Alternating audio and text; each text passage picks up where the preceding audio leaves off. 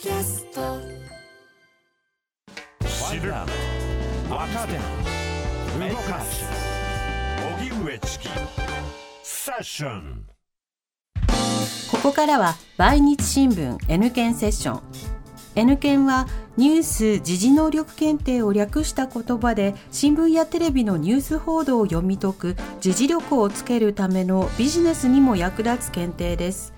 毎週月曜のこの時間はそんなニュース・時事能力検定 N 検を目指す方に時事力をつけていただくため一つの時事問題に関するテーマを取り上げ解説とクイズでリスナーの皆さんと学んでいきます。それでは今日取り上げるテーマはこちらです。関東大震災から100年。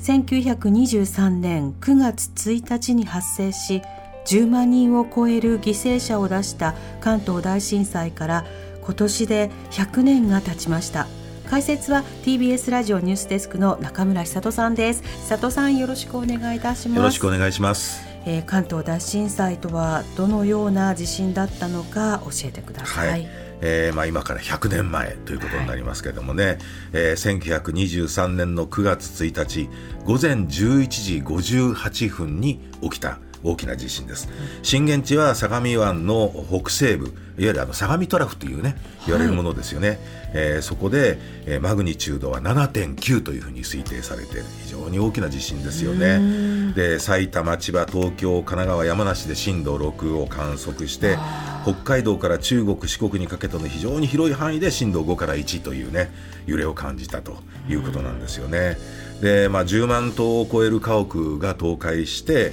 えー、死者・行方不明者その当時の東京市って呼んでいましたけどね、はい、それから横浜市を中心に10万5千人余りに上ったと。でこのうちね、はい、9万2千人9割近くが揺れに伴う火災の犠牲者なんですよね、この地震で起きた火災の犠牲者。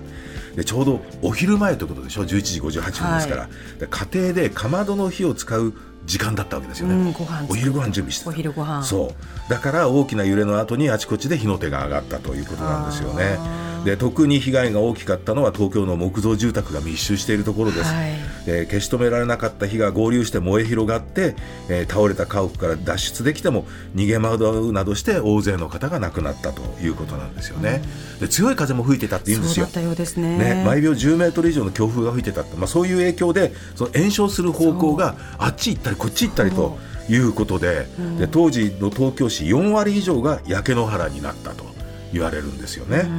でまあ、避難先として多くの住民が逃げ込んだその墨田区の旧陸軍被服廠跡っていうところがあるんですけど、まあ、今あの横網町公園ですよね、はい、ここでもその火災旋風って言われるものが起きておよそ3万8000人が命を落としたと言われてるんですよね。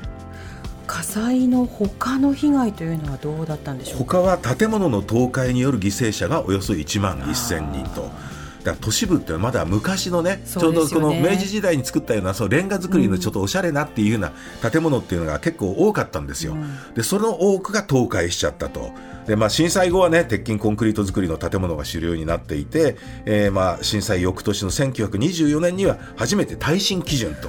いうものが定められて、ね、耐震基準前なんですもんね。そうなんですよでこれが現在の建築基準法の元になったということなんですよね。うん、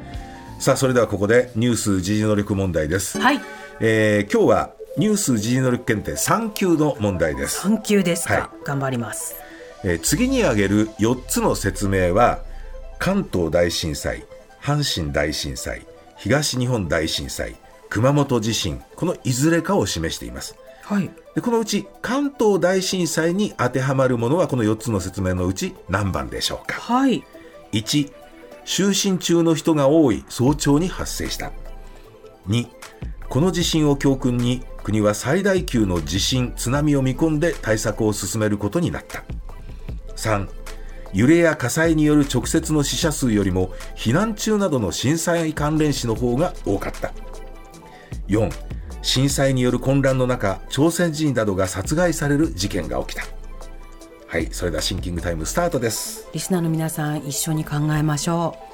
う、えー、次に挙げる4つの説明は関東大震災阪神大震災東日本大震災熊本地震のいずれかを示しています。このうち関東大震災に当てはまる説明は何番でしょうか？1就寝中の人が多い早朝に発生した。2この地震を教訓に国は最大級の地震津波を見込んで対策を進めることになった。3揺れや火災による直接の死者数よりも避難中などの震災関連死の方が多かった。4震災による混乱の中朝鮮人などが殺害される事件が起きた。はいシンキングタイム終了です、はい。さあリスナーの皆さんどうぞ一緒にお答えください。南部さん回答何番でしょうか？ではリスナーの皆さん一緒に答えましょう。4番。4震災による混乱の中朝鮮人などが殺害される事件が起きたそうその通り。そうなんですよね。ねえ関東大震災の後は朝鮮人が暴動を起こしたとか朝鮮人が、ね、井戸に毒を入れて火をつけたとかっていうような、ねまあ、デマが広がって、はい。えーまあ、数千人の朝鮮人や中国人とかねあるいは朝鮮人と間違えられた日本人なども軍とか警察自警団によって殺されたと言われているわけですよね。はい。でところが政府は今もその虐殺の事実関係を確認できる記録が見当たらないという見解を示していると。で東京都の小池知事も就任2年目からその朝鮮人犠牲者を慰霊する式典には追悼文を送ってないと。だけどこの虐殺についてはねつい先日神奈川県がまとめたとみられる資料もね、はい。見つかったというふうなこともはい。言われてるわけですよね。だからいろんな記録とかこう口伝とかっていうものがあるんだけれども、ええ。なかなかそういうのを認めないということなんですよね。なんでなんだろうなという気がしますけれどもね。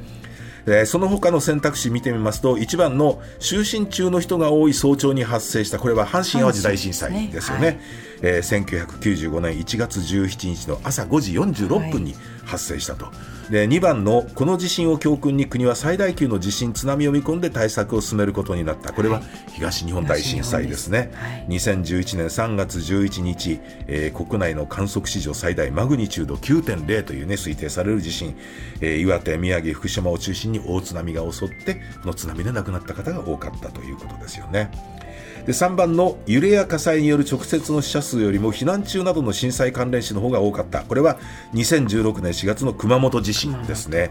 えー亡くなった方276人のうちおよそ8割が避難生活で体調を崩して亡くなるなどの災害関連死だったわけですね、で車の中で止まった後に亡くなった人っていうのも一定数いて、はい。まあ、エコノミー症候群と言われるものですよね。避難所整備の必要性というのはこの時に浮き彫りになったということですよね、でした。だから毎回毎回大きな震災に襲われるたんびにいろんな教訓が残されてきてるんだけれども、はい。それはね過ぎたらもう忘れちゃうっていうことをないようにしなきゃいけませんよちゃんと生ね。かしていきたいですよね、千里さんありがとうございました。来週もよろしくお願いいたしはいます、、お願いします。さあここでプレゼントのお知らせですニュース時事能力検定の公式テキスト発展編を5名の方にプレゼントします。おはがきの方宛先は郵便番号 107-8066TBS ラジオ荻上チキセッション。ニュース検定公式テキストプレゼントの係までです。メールの方は ss954-tbs.co.jp で受け付けています。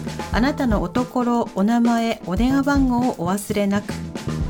ニュース時事能力検定は年3回実施しています。次回の検定は11月12日日曜日に実施します。公式サイトにて申し込みを受付中です。全国37都市の公開会場で受験するマークシート試験とご自宅でインターネットを経由して受験する IBT 試験を実施します。11月の検定では2級、準2級、3級の試験を展示でも受験いただけます。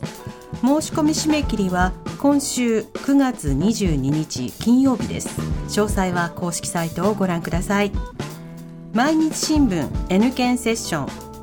今日は関東大震災から100年をテーマに取り上げました。